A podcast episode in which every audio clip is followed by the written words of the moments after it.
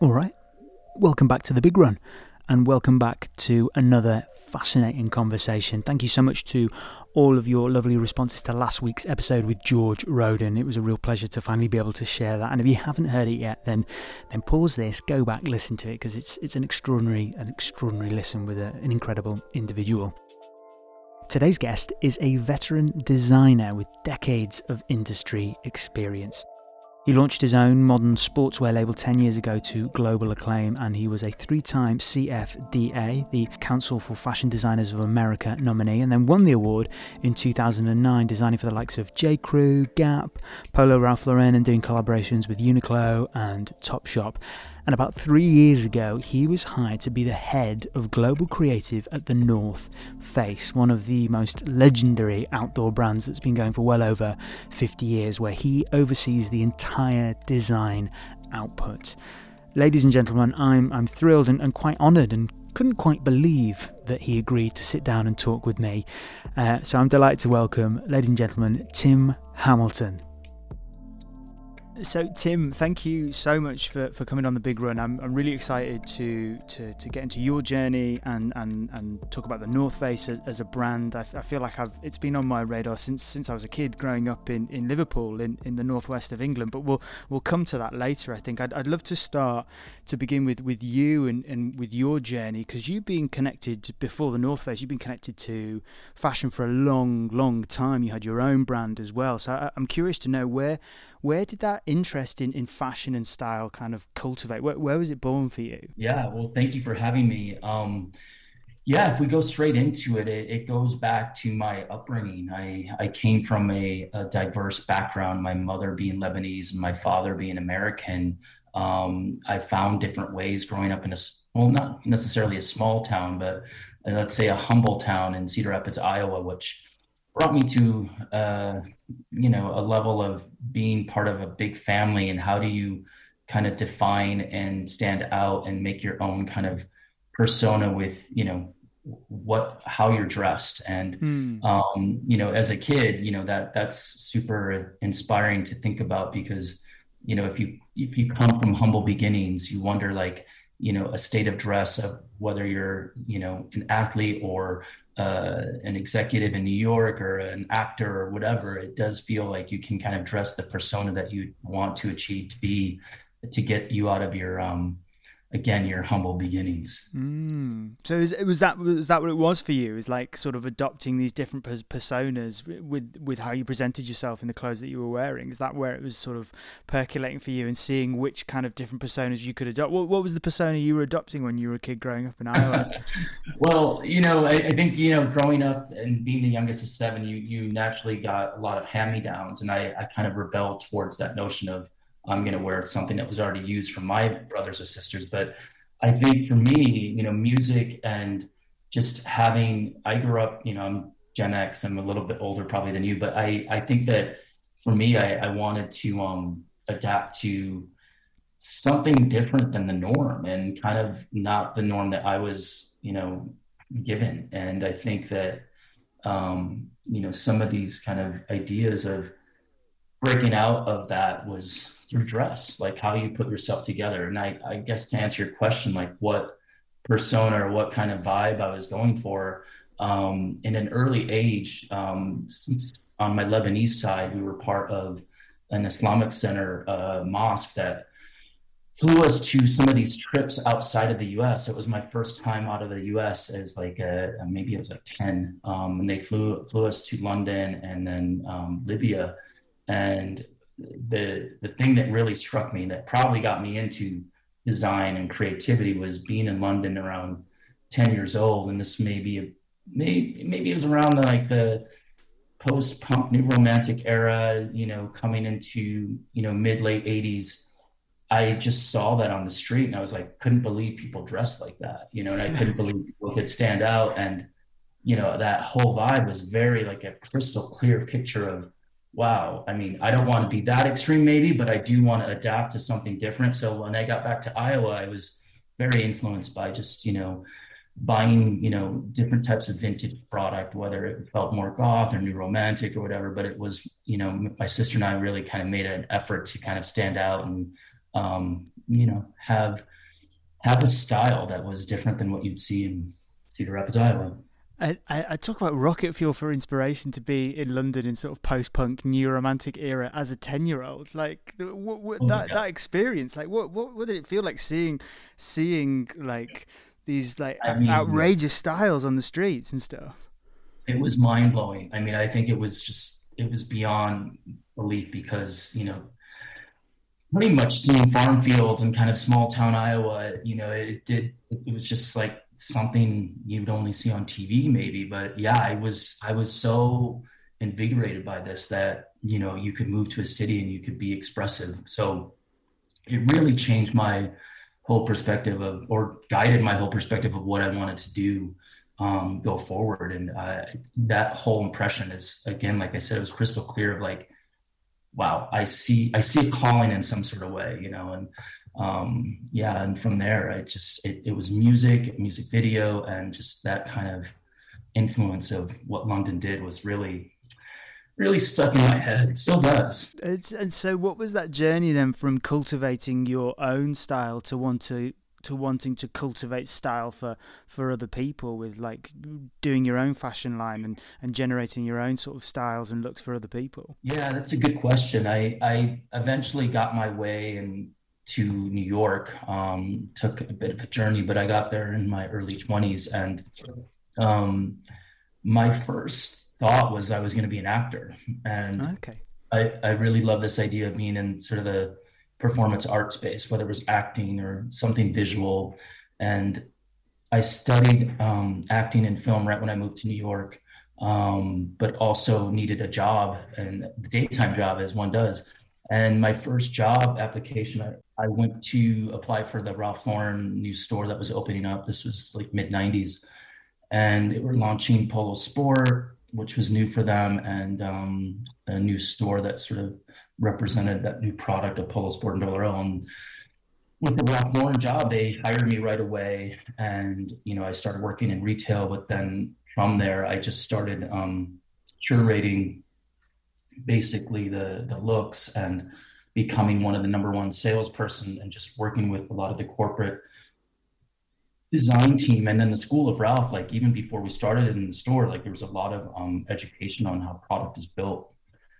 And I was just so fascinated by this this lane of I never knew how much work went into um, building product, whether it was you know on the sports side or you know the vintage kind of replica side, and it, it really brought my attention to something that I didn't know it was in me, but I didn't know I wanted to be a designer at the time. But it really carved my path that wait, I, I really like this as well. As you know, acting was a bit challenging for me in the beginning, and this came natural.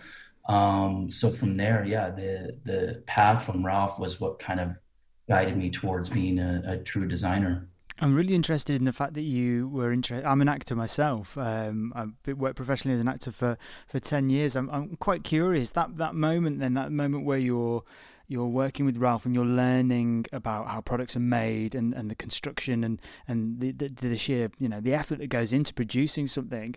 At that time, how invested were you in wanting to become an actor? Like, has this sort of this sort of side sort of hustle started to blossom into something else, was that were you still focused on being a performer then and this thing kind of subconsciously crept up on you or was it or was it something that you were also focused on at that time i mean in the beginning in the beginning part i felt there were sort of it was relatable because what Ralph was portraying and what he sort of he was kind of the first person to really start this visual merchandising of experience when you walk into a store and you're part of the brand whether you buy you know a $3000 coat or you know a $75 polo shirt you're still part of the brand. So there is this kind of facade that you walk in and you're kind of engaged and you're part of it so to me the the the notion of kind of working in design or working at a Ralph store and you know dressing the part was relatable to what I was doing in acting to a degree. Hmm. But I would say the split off of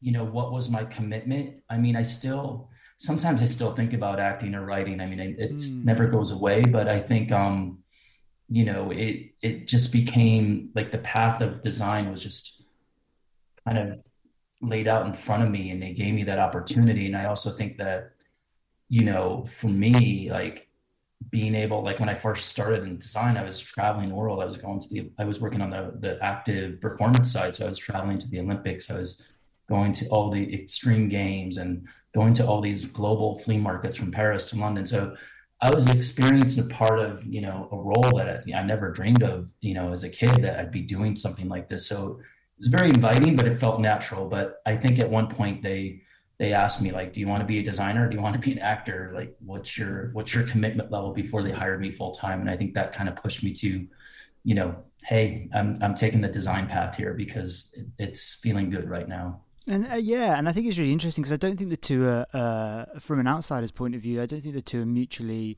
exclusive. It seems like there's an, I mean, you're telling stories with with the designs. Like the, there's an element of theatricality and narrative with collections. It, it, feel it feels like, and I feel like there's there's echoes but between the two. Is, is that something you would you would resonate as well that the two aren't mutually exclusive? Oh no, absolutely. I think you kind of hit it spot on. I mean, you especially in the Ralph world, you are you're building concepts, you're building a story, you're building muses.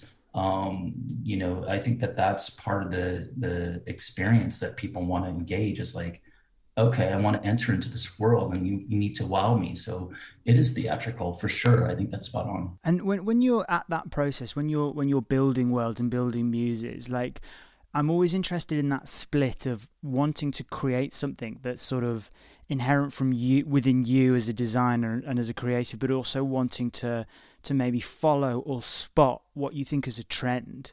That's what I'm interested in. Is like how how do you follow that? How do you have your it's a bit of a, mm. a dull phrase, but how do you have your finger on the pulse? How do you follow where that line is going whilst also sort of staying true to what it is that you want to put out in the world creatively as a designer? Yeah, it's a really good question. I've always, you know, as I, you know, I oversee a, a big group of designers and I've hired designers along the way and to speak directly to myself and my experience, it's something I feel like it's not something you can train per se. It's something that kind of is natural. It's an instinct, and in my sort of viewpoint, I, am not saying I'm a, I'm you know can can read the future, but um, I do think there's an innate kind of approach to you have to one figure out you know where you're working. So and if in the experience with Ralph, it, it, you know, he has a very specific um, design language, and I think that if you find ways to enhance or bring newness, but still stay in the framework of what the Ralph vision is, that's that's doing your job and kind of seeing, you know, what you can push forward. As far as seeking out, um, you know, trends or what's to come, it's something that I, I I think that you don't naturally do if you're going to be relevant in a sense. Like I don't I hmm. don't think um I think it comes from a place of you know you you have you have those instincts, but you have those experiences, and you know the parameters you're in and what you need to push. Um, you, you don't want to alienate the the the consumer that you're attached to or you're working with the muse whatever um, so yeah, I think I think it's a very tricky question because um, you know trends come and go, and I've always had an approach of things that what I do I want to last, um, but I still want to move forward. I'm also a futurist, so it's it's a it's an interesting. We probably could unpack it more. You know, I think. And I also appreciate, yeah, exactly. It's quite a dense, uh, dense question that is quite heavily, heavily populated. I'm interested. Then you, you said then you you're wanting to create stuff that that lasts, but you're also a a futurist as well. Like, is is that a bit of an ebb and flow in your creative process when you're when you're when you're creating? The, those two instincts, those two drives. Yeah, absolutely. And I think you know if you kind of you know went into it further, I think it's how you build the garment and what you're making it with, and you know those kind of components of things that just resonate. You know whether it's through the material lens or through the silhouette lens or through the mindset of you know will this be around you know for a, a while is is there any kind of things that feel any parts of what you're building feel like they could you know be momentary rather than um, something that you're investing in long term so it's definitely changed a lot i think i think that's where the industry is moving towards and continues to move towards not just in performance wear, but fashion as well. Well, in terms of, of your place within that world, so in terms of we're, we're, if we're going to be moving kind of chronologically through your career, so you obviously worked with Ralph and then you had your own uh, highly successful um, fashion brand as well, which won numerous awards, and then you were taken on board or drafted to work with the North Face. And I mean, just sort of moving outside of, of the sort of fashion sphere for a second, I'm just curious, like, what that day one when you're first starting what's that like when you're joining such a big brand that has such a big sort of image within the public consciousness who people who, with people who subscribe to it? What's that like when you first join it the first day in the office? Like what's your first action as, as taking on such a sort of big large role in a big company? Oh man. I, I was so beyond overwhelmed and felt a huge responsibility.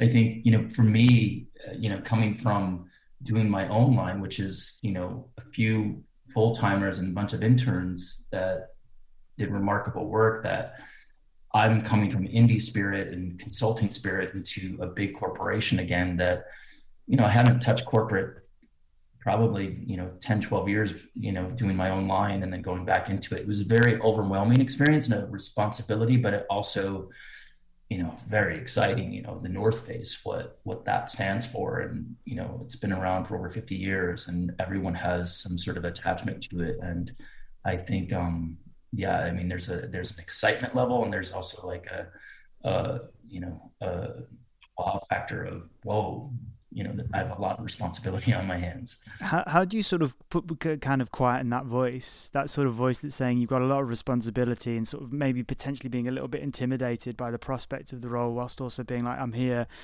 I'm here and I'm obviously of value and I'm here to to sort of shake things up and, and change things. How do, how do you sort of uh, sort of tally the two sort of internal dialogue? Oh yeah, I mean, and those are the first reactions when I first started. But you have to dial it in and obviously see the objective of why you started and what your your role is. So for me, it was really bringing a, a design team collectively together and um, how you know that becomes a collaborative effort and just learning you know the team and going deep into um, you know what what the needs are and what the objectives are of your role. So um, yeah, I, I, quieted those voices down right away after I, I, you know day one. I was like, okay, let's get to work. Um, and I think that work ethic comes back from my upbringing. It's just like you know, roll your sleeves up and let's see what we have to do.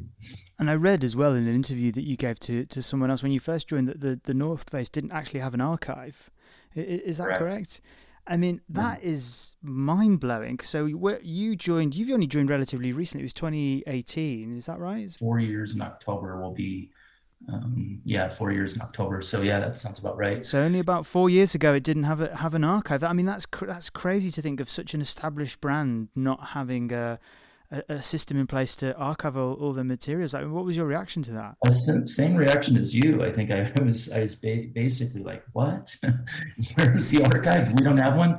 Um, how can we get our hands on it?" Uh, so yeah, it was basically the same reaction. But fortunately, you know, there's a lot of um, people that you know have been with the brand or were at the brand that have been um, contributors for me to like put the archive together and I think there's a lot of moving parts when you're in a big corporation, and I, I, I would, you know, think that you know not everyone has it all dialed in, but it's great to have a brand that's over 50 years old that you can actually find pieces still. And um, we built an incredible timeline and archive that, you know, just expresses what the brand has been and why it's so resilient. Um, so yeah, there there was a lot of um, moments of like I couldn't believe it. But then once we started unveiling the treasures, and some things were packed in different spots that we brought together. So yeah, it, it came together, but it was it was a group team effort from you know brand and design to to build something, and it, it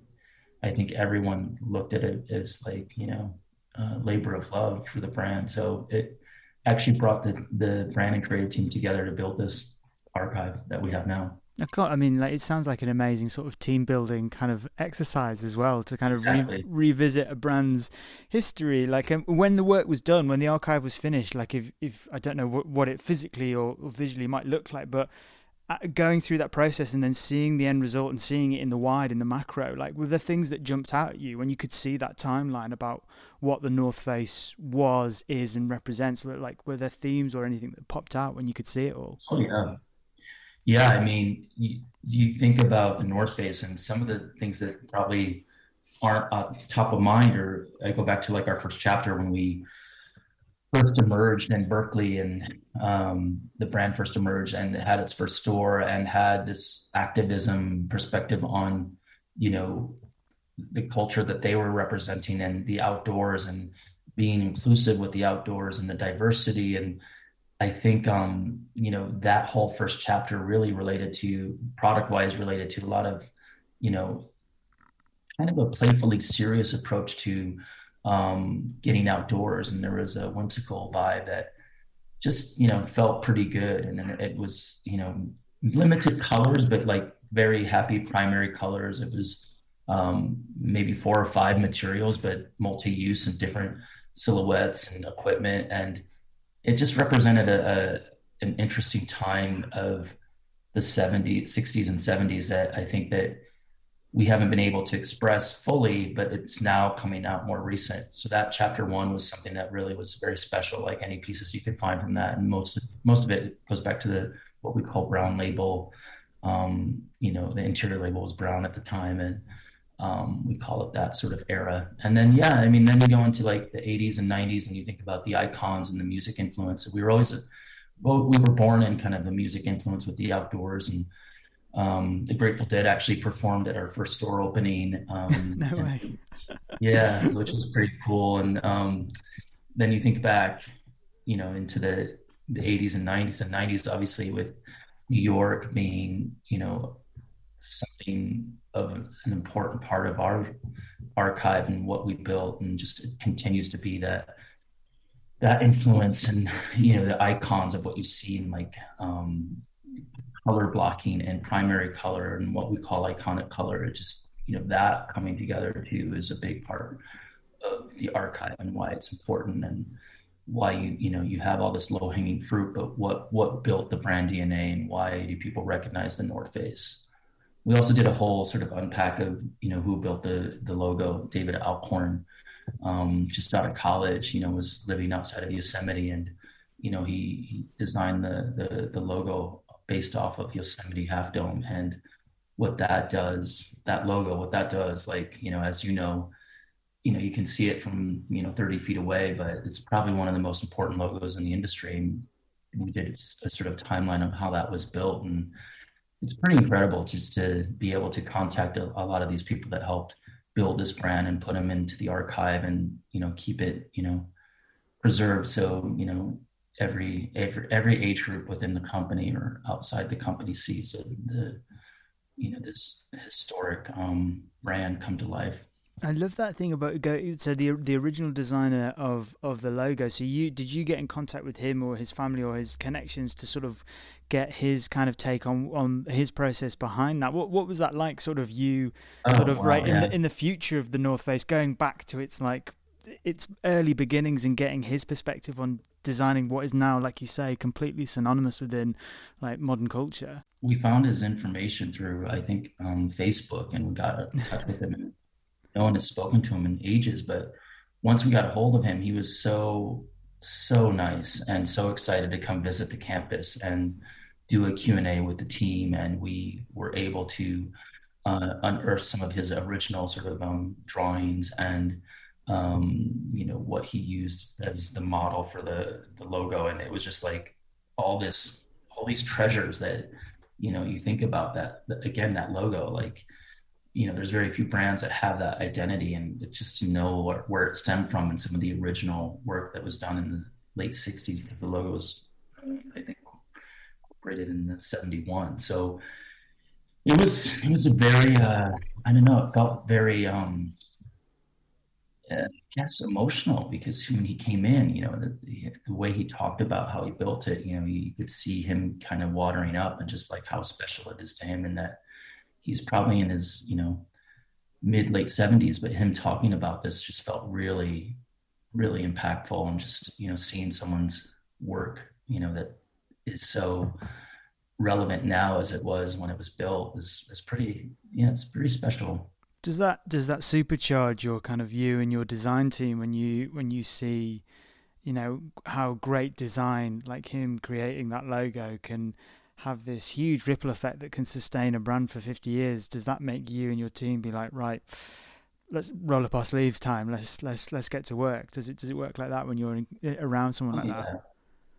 Yeah. I mean i think i think that's the great part of meeting um, some of these icons we call icons of the past of the people that built the brand um, within common storytell. And be able to bring the design team together and have you know these q and a's and it just connects us to you know what made this brand and made made made it special. And i think that that's what resonates with the team. And to your point yeah i, I think it brought the, the designers closer together having these sessions because a lot of them you know you know everyone kind of has their day to day and do they have time to interact or time to sit in these forums? Not always. So i think bringing that level of um, the historic part of the brand to look forward.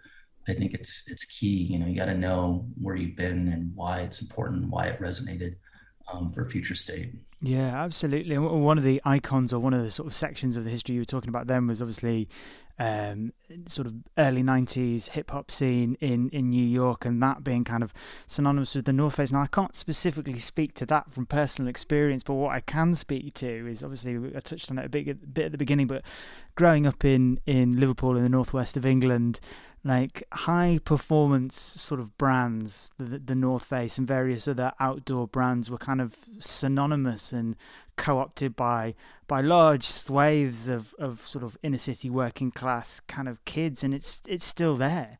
Like this was from my experience in the sort of mid to late 90s like and within within all other sort of major urban areas within within all of the UK like the North Face is synonymous with that scene. Was that was that a conscious decision on the brand's part or was it was it a happy coincidence the sort of the sort of synergy between that yeah, no, there was no conscious decision. I think it just it it happened naturally. And I happened to be in New York at the time, working for Ralph Lauren and Polo Sport, and a lot of that started emerging in like the mid '90s. And you know, there are a few places where you could buy North Face. One of them was Paragon Sports. You still can buy it there, but that was kind of the frequented store of, you know, getting your North Face down jacket. And mm.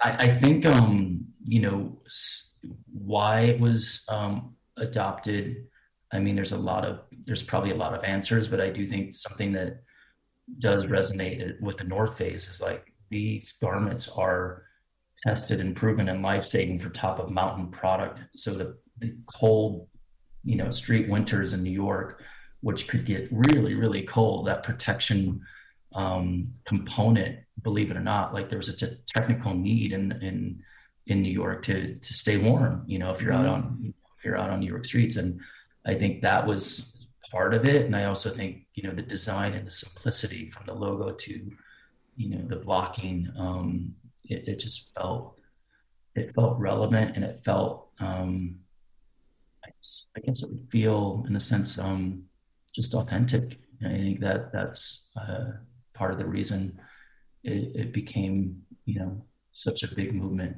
back then. And I, I totally echo that. I mean, there is the sheer practicalities of it, like having uh, not survived. They're not ex- extreme, perhaps as American winters, but a lot of miserable, wet, windy uh, winters in, in the UK. There is just the sheer practicality of like if you're going to be out, if you're you know, involved within that, that scene, you're going to be spending large swathes of your time outside. There is the practical thing of needing to be sort of warm, warm and dry. And it always felt as well, like from an outsider looking in, because I would never say that I was part of that scene. If anything, I was intimidated by that scene. I think when I was when I was younger, especially in certain sections of, of Liverpool. But there was there was a sort of a status thing I think that came with it because of the perhaps the the sort of price bracket of maybe some of the the technical high performance garments that you produce like having one was was was a bit of a status symbol as well. Do you, do you think that was part of it?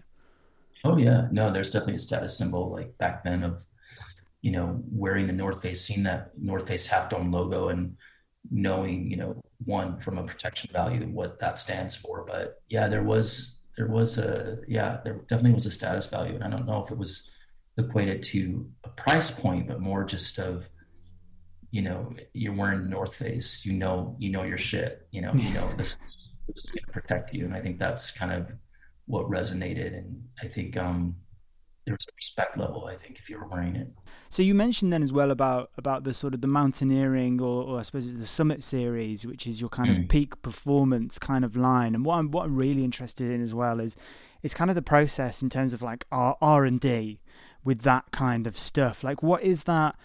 What is that through line? Like what is the level of r&d that needs to go into a product like that that's going to be tested to the, the, the most extreme kind of conditions before you are happy to sign it off and say okay consumers you can now test it in similar conditions. What, what's that kind of process? When you think about summit series product you know summit series was launched in 2000 it's always been a representation of the pinnacle of north face products. It was that is always kind of our, our north star and you know, for us to look at Summit Series in that viewpoint, you know, we have a long process to build that type of product. It goes into you know r&d on the material um, wear testing through the athletes all the feedback from the athletes. There's so much work that goes into you know getting this product right. Um, because again you know these there's life-saving sort of conditions that they have to go up against. You want to get them to the mountain the top of the mountain as fast as they can um, there's a competitive landscape too that uh, gets applied to it, and you know you you want to build the best, and to build the best it takes time. So yeah, there is there's a lot of ingredients that go into it. There's a lot of labor, a lot of sample making, um, and you know it just blows my mind. Um, you know the innovation team that we we have and what we put into um, the summit product that gets you know built, and then we can get it to the consumer um, across. And I just, you know, that influences the whole line, you know, top of mountain all the way to um, what we call off mountain product. So what is that timeline then? For example, like I don't know, like a down jacket or something like that. What is the the lead time in terms of a, a sketch on a pad or an idea in your head to me yeah. clicking on the website and ordering one for, for me? Yeah, I mean, minimum of two years, most likely, in, in most cases, two two to four years in some cases. And I think um, you know, we try to obviously make things faster, but you know, we want to make sure they're ready for the market. And um, you know, I think that that's you know, most product I would say minimum of two years, but it can you know some product can take longer. You know, and I think if you're you're building say uh, you know a him suit, which is you know super intense and a lot of build goes in uh, thought and built goes into it, and you think about you know what it's going to be used for, you, you have to test it multiple times to make sure it's it's meeting all checking all the boxes. And what's that dialogue like you saying earlier about with with the athletes? Like how is that that feedback, that interplay, how does that work with with you as a designer based on what the kind of input is that, that they're giving to you when they're when they're testing the, the samples or the prototypes out in, in real world conditions? Yeah, so w- within the athlete community, we we start from an organic place of just you know brainstorming on what's missing from their kit or what would they like better what is their favorite piece that they're drawn to. And we we start kind of from a not a blank board but kind of think tanking in that sort of way where we we ideate and we we have conversations and we start thinking about you know what could be the future kit for them um, and what would that look like and what are those components. So early conversations of you know, talk and um, concepting. And then from there, we start, you know, looking at things through a material lens. Um, and then we start making some prototypes and prototypes and get them to the athletes and get their feedback and how they test them. And, um, and then that, that process continues. And then we get, and once we get the prototype right, then we go into, you know, first sample and then, you know, continue that, that feedback. Um, but it's a it's a back and forth, continuous um, collaboration and making sure you know all the technical components are dialed in. But we also you know there's kind of this notion of no performance without style. So the style component comes in with the design team to partner with the athlete to make sure you know we're we're hitting and checking the boxes there as well. So it's it's a, it's a lot of back and forth, and it's a it's some, they're incredible relationships with the design innovation team, um, product team with our athletes that just drive, you know, the best pinnacle product. So, what, um, in terms of the products that you've made, have there been any sort of failures? Have there been anything that's come out that's been a creative failure that perhaps you've sort of drawn and, and learnt lessons from that perhaps didn't quite didn't quite sort of land in the way that you wanted to? No, not on not since I've been. I've been nailing it. well, I mean, or maybe when you were looking back in the archive, then, like when you were looking, were there any things that you were like, okay, maybe that didn't quite sort of go out in the way that we wanted to? Is there something we can learn from that? I don't know if failure is the term. I would say evolving and mm. elevating is where you'd see opportunity. So again, like, you know, how do you get to the mountain as fast as you can? You need lighter weight product. You need more durability. You need more wind protection. So it's it's evolving the material content and the evolution of, you know, how we fit and how we um, look at product in, in a modern lens. And I think I would say it's not failure. It's more about you know the evolution you know yes you can look at the archive and look at things that we've done in the past that are more analog but like what is the future state of those and how do you you know continue um, building for the mountaineer the trail runner or, you know skier so i think um i think all of that is just about evolution yeah that feels fair that feels fair and when you are when you are evolving and obviously you know there's it feels like for brands at the moment, there's there's a lot of challenges. I think there's a lot of challenges around sort of sustainability, environmental credentials as well. And I'm, I'm interested when you are at that peak level of performance. How do you tie those two together? So how do you get something that performs the best, but also tallies with making the North Face a more environmentally conscious and sustainable brand as well? Because you want things to perform at peak levels but if a material that's perhaps recycled or is made out of recycled materials doesn't do that, does that mean that you have to compromise and use something that perhaps isn't so environmentally friendly? And how, how do you sort of strike that balance? Yeah, no, that's a great question. I think in the past, maybe in some cases that was, um, that may have been true in some cases, but future state and what we do, like sustainability is a deep love of the outdoors, and it's been part of the North Face DNA since you know the company was founded in 1971 so i think you know when you think about our original founders and what their concerns were to keep products out of a landfill and why we became one of the first companies to introduce lifetime warranty felt like that's our that's our history you know that's we have a takeoff point that just was you know embedded in the brand from its inception um, so that part of it is just naturally tied to what we do I think you know to further your question or answer your question. Um, you know, I think about um, implementing sustainable products and programs with our supply chain is something we've been doing for decades.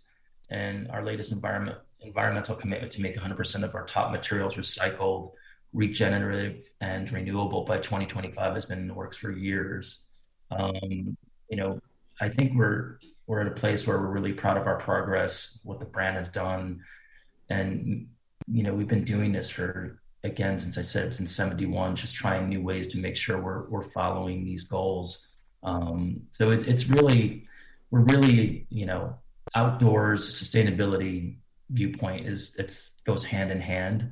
Um, so I think we we continue to push forward here, and I, am hoping um, you know that resonates with the consumer. So obviously we were we were we were talking about uh, sustainability there, and it feels like the another part of the landscape right now is around um, inclusivity and, and diversity. We're recording this at the moment. Uh, I'm in, in the UK, and there's kind of been a bit of a fallout from the the Euro finals with the issue yet again of, of, of racism within football, and it's just stoking up once more a lot of conversations around the issue of, of diversity and, and inclusivity. And there's a lot of talk at the moment about diversity and inclusivity within the out, out, outdoors, within running and within within trail running in in, in particular. Is do you think the, the, the North Face is, is contributing in a positive way towards that, that debate and discussion, and do you, or do you think there's more that can be done? Like, what what is the North Face actively doing to sort of um, sort of stake their claim that they're invested in in this discussion? Absolutely, I think um, you know even before I started, we we've been making huge efforts into you know resetting the barriers of exploration and make it accessible for everyone. I think you know, something we've launched recently uh, is called the Explorer Fund. If you go on our site, you can see some of the efforts being done there that have been um, landing very well. I think the outdoor landscape has changed tremendously in the last, you know, four or five, ten years and continues to evolve. And, you know, there's something about being, you know, the diversity has to come within, within our organization and then show externally. And I think that has to be authentic of, you know, the talent we bring in, how we cast athletes, how we speak to the accessibility of um, the outdoors is just something that we continue to um, lessen and hopefully um, it's starting to show even more. But yeah, for sure, it's it's a big part of what we do, and how we have to be um, bolder. Absolutely, and in terms of going forward, like your the, the motto for for the North Face is never stop exploring. Are there are there things in your sights that uh, that are, are in the future for the North Face that you're planning on adding to that that epic timeline for for the North Face going forward that you can obviously disclose here? Yeah, without giving away too much of the future, um, something we recently launched was our new trail footwear called Vectiv. Um, Vectiv, an athlete tested, lab proven technology system. Vectiv, something actually. you know, sorry to jump in on you there. That's actually really, yeah. so. Vectiv is Vectiv is the it's the the trail running shoe with the with the carbon plate in it, right? Correct. So exactly. That's quite interesting. Did did because we were talking earlier about um, trends and spotting them. Like obviously the carbon plate you know this is uh, it, this podcast in its essence we, we talk a lot about running on this and we've had a lot of discussion about about the about the super shoes and what Nike and, and Adidas and all the other brands. Was there a was there a bit of a, a bit of a pressure to for the North Face to contribute to that to that market was there a bit of an onus on you thinking like okay we need to we need to put out our own carbon plated shoe so that we can be part of this this sort of burgeoning scene. Yeah, I don't know if it was a, a marketplace com- uh, pressure component. It was more about how do we solve for the athletes, and we're an outdoor brand, and the trail is something that we obviously own and need to continue to, you know, perform and make sure our athletes are equipped to do their best, you know, training and whatnot. So I think it was more about, you know, an athlete problem solve and i think that's where it came from was just you know how do we how do we get you know the athletes to that place where they have a, a trail shoe that can get them in that that type of training that elite training and then scale from that but it's incredible what the outcome is it's huge success for us and it'll continue to evolve and i think that you know from a performance lens like you see the build but you know from a stylistic lens, it's it's naturally kind of fits into what you just mentioned, like you know how everyone's going a little bit more outdoor and performance in their design language, and it kind of went hand in hand. But yeah, it took off. It's it's very true what you say. That I think feel like there's been a bit of a, a, a huge kind of embracement of of the outdoor kind of visual style. I, I'm not a fashion person, so you've got to excuse my mm. poor terminology, but I'm not anymore. I'm not a fashion person anymore either.